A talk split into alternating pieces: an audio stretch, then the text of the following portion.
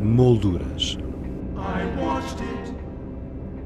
As artes plásticas na Antena 2 com Teresa Pizarro.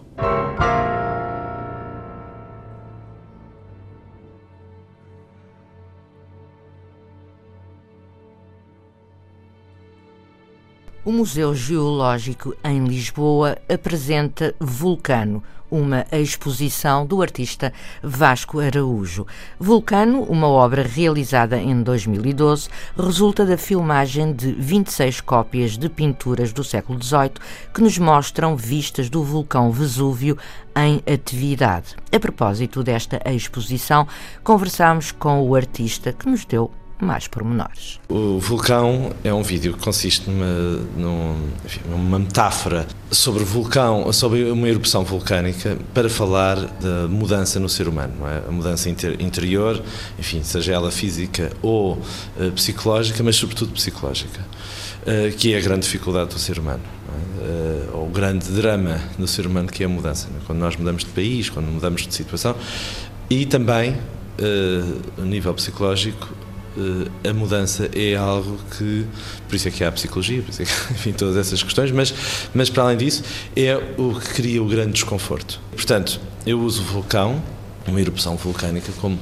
algo que aparentemente é, enfim, um, uma grande catástrofe, não é? Mas que, no final, gera mais terra, as terras ficam mais férteis e, portanto, para se perceber que esta mudança não é uma mudança para pior, mas sim a mudança é sempre para melhor.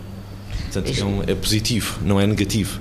Uh, mas que as mudanças são necessárias. Portanto, o vulcão também, quando há uma erupção vulcânica, é porque alguma coisa tem que ser ajustado, não é? Ou reajustado. Portanto, é, é, é nesse sentido que. Portanto, é um expelir de emoção, é um. Exatamente, é um expelir de emoção, é um expelir de algo que não está bem e que tem que ser mudado, e, portanto, e, e essa mudança, apesar de o ser humano achar sempre que esse momento da mudança que pode demorar um dia, pode demorar dois anos ou três anos ou a vida inteira, uh, ser um grande momento de angústia porque é realmente uh, algo que nos cria desconforto, mas que no fim nos apercebemos, aliás, até às expressões, bom, se eu soubesse o que sei hoje, teria vivido exatamente a mesma coisa, porque valeu a pena, não é? Portanto, é disso que estamos a falar. Como é que eu fiz isto? Há um, um embaixador inglês do século XVIII que vivia no Reino das Duas Sicílias, em Nápoles, uh, que aliás a Suzanne Sontag relata, é a história do, do livro da Suzanne Sontag, O Amante do Vulcão, este senhor que se chamava William Hamilton, uh, que uh, além de ser embaixador, era um grande amante do, do, do Vesúvio, e para além de outras coisas, mas sobretudo, e que encomenda a um, um pintor que é o Pietro Fabris, um pintor menor italiano, mas encomenda uma série de uh, pinturas pequenas sobre as, uh, as, as, mudanças do vulcão. Por sorte, ou por azar, não sei, houve uma grande erupção nessa, nessa época, em 1700 e tal, portanto é no, século, no fim do século XVIII, e, e coincide com as invasões napoleónicas, em que eles fogem, portanto eles não fogem só por causa do vulcão, mas fogem para a Sicília, mas por causa das invasões napoleónicas, e portanto é pintado este vulcão e todas as mudanças, portanto, o, o, e como se sabe, o, Vesúvio até hoje está em atividade, portanto, em qualquer momento pode entrar em erupção. E ele faz, constitui o primeiro estudo científico sobre um vulcão. Tem um nome em latim, agora consigo reproduzir, mas que está no press release, mas, mas que é o primeiro estudo e que ele depois entrega tudo isso, tal como a sua própria coleção de vasos gregos e romanos, uh, ao British Museum e neste momento está no, esse estudo científico está na biblioteca do Victorian Albert em Londres.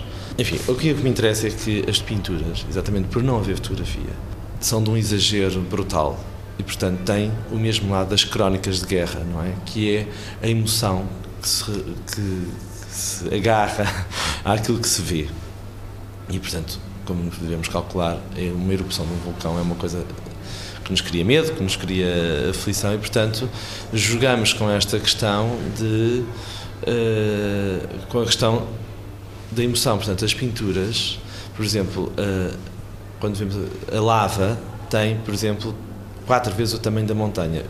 Sendo que se o, o, o Vesúvio tem 2 mil metros, ou seja, não há nenhum, nenhum vulcão que atire lava, que atire fogo eh, eh, a 5 mil metros ou 6 mil metros. Portanto, isso matava-nos a todos imediatamente. Não é? Quer dizer, o planeta explodiu. E a Europa? E a Europa, quer dizer, afundava a Europa, desaparecia tudo. Seria uma horror. Se aquele agora da Islândia tinha uma, um fumo que subia a 2 mil metros e que provocou o que provocou, o que seria, eh, enfim.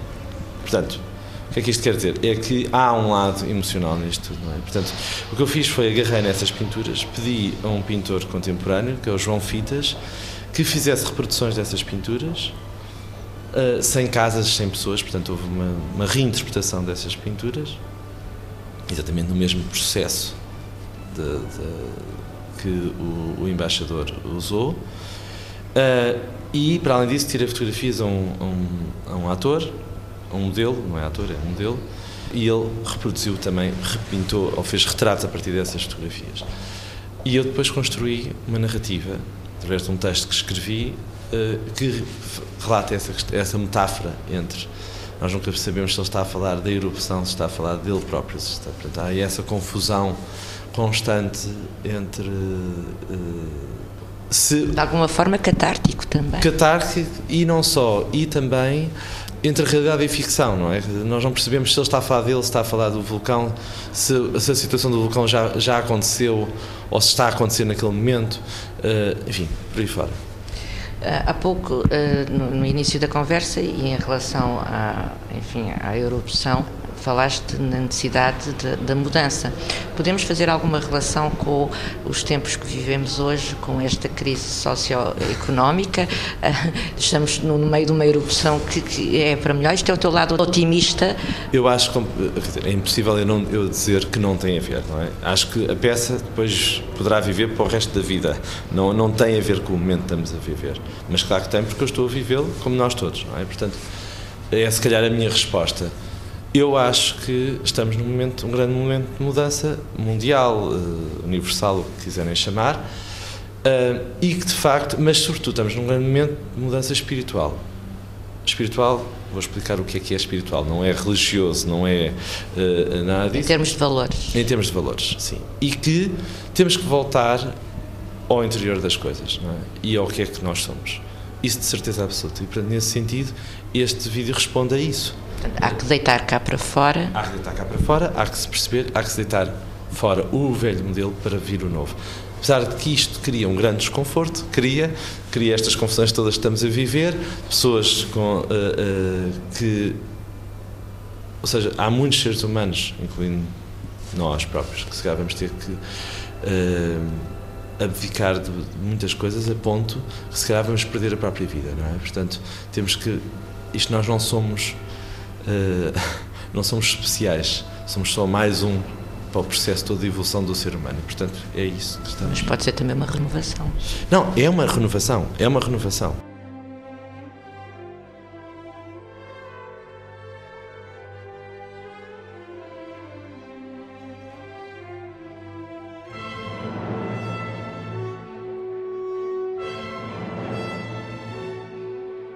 Paralelamente a esta exposição, Vasco Araújo aceitou o desafio da Fundação Calouste Gulbenkian para encenar a ópera Emily. Trata-se de uma co-encomenda da Fundação Gulbenkian, da Barbican Center de Londres e da L'Opéra de Lyon.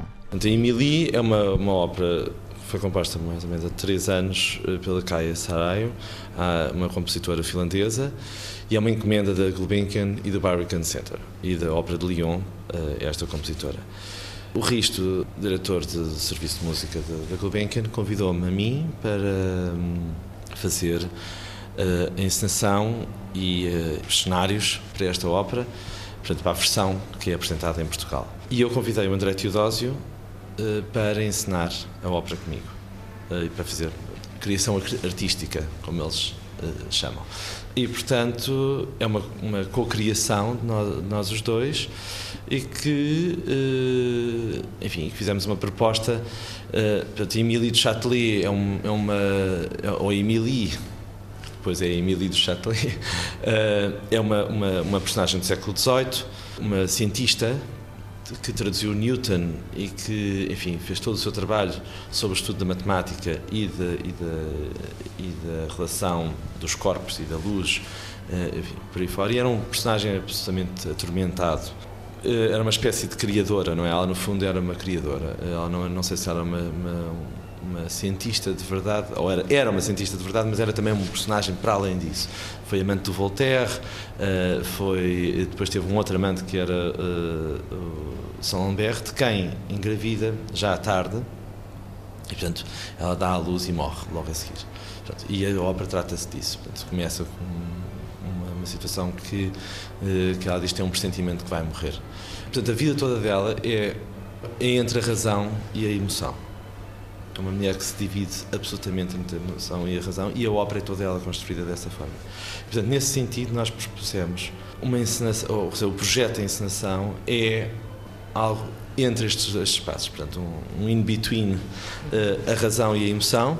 E, portanto, a, a, a cantora Barbara Hanningham, o que ela está a fazer no palco é uma apresentação de um PowerPoint. Uh, em que nós não percebemos nunca se ela está a apresentar a Emily ou se ela se está a apresentar ela própria.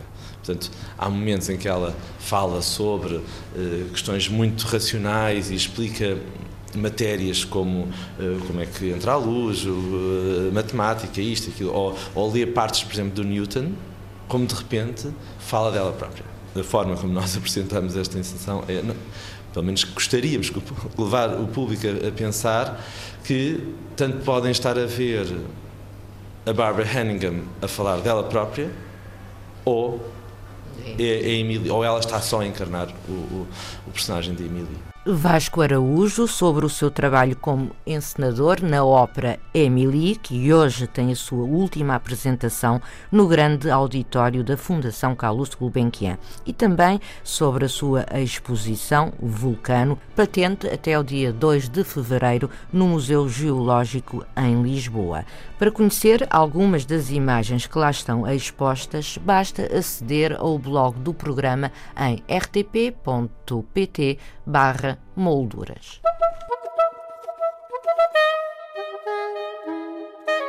Exposições em revista.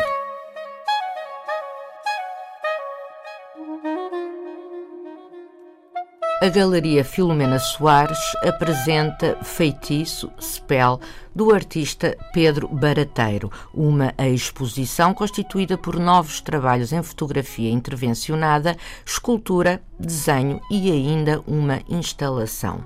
O CAM, Centro de Arte Moderna da Fundação Carlos Gulbenkian, apresenta três novas exposições. Ora, tome nota.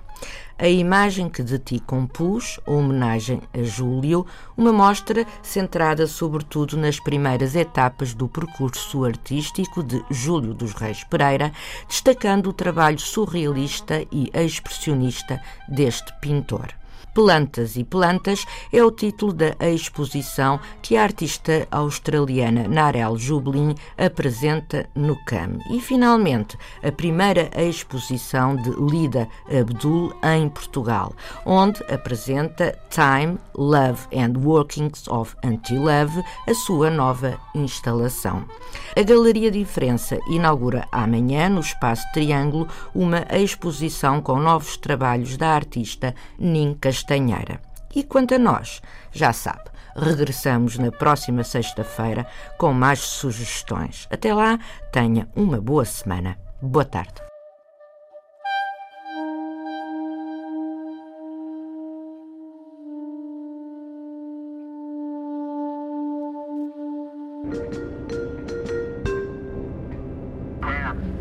Molduras as artes plásticas na Antena 2 com Teresa Pizarro.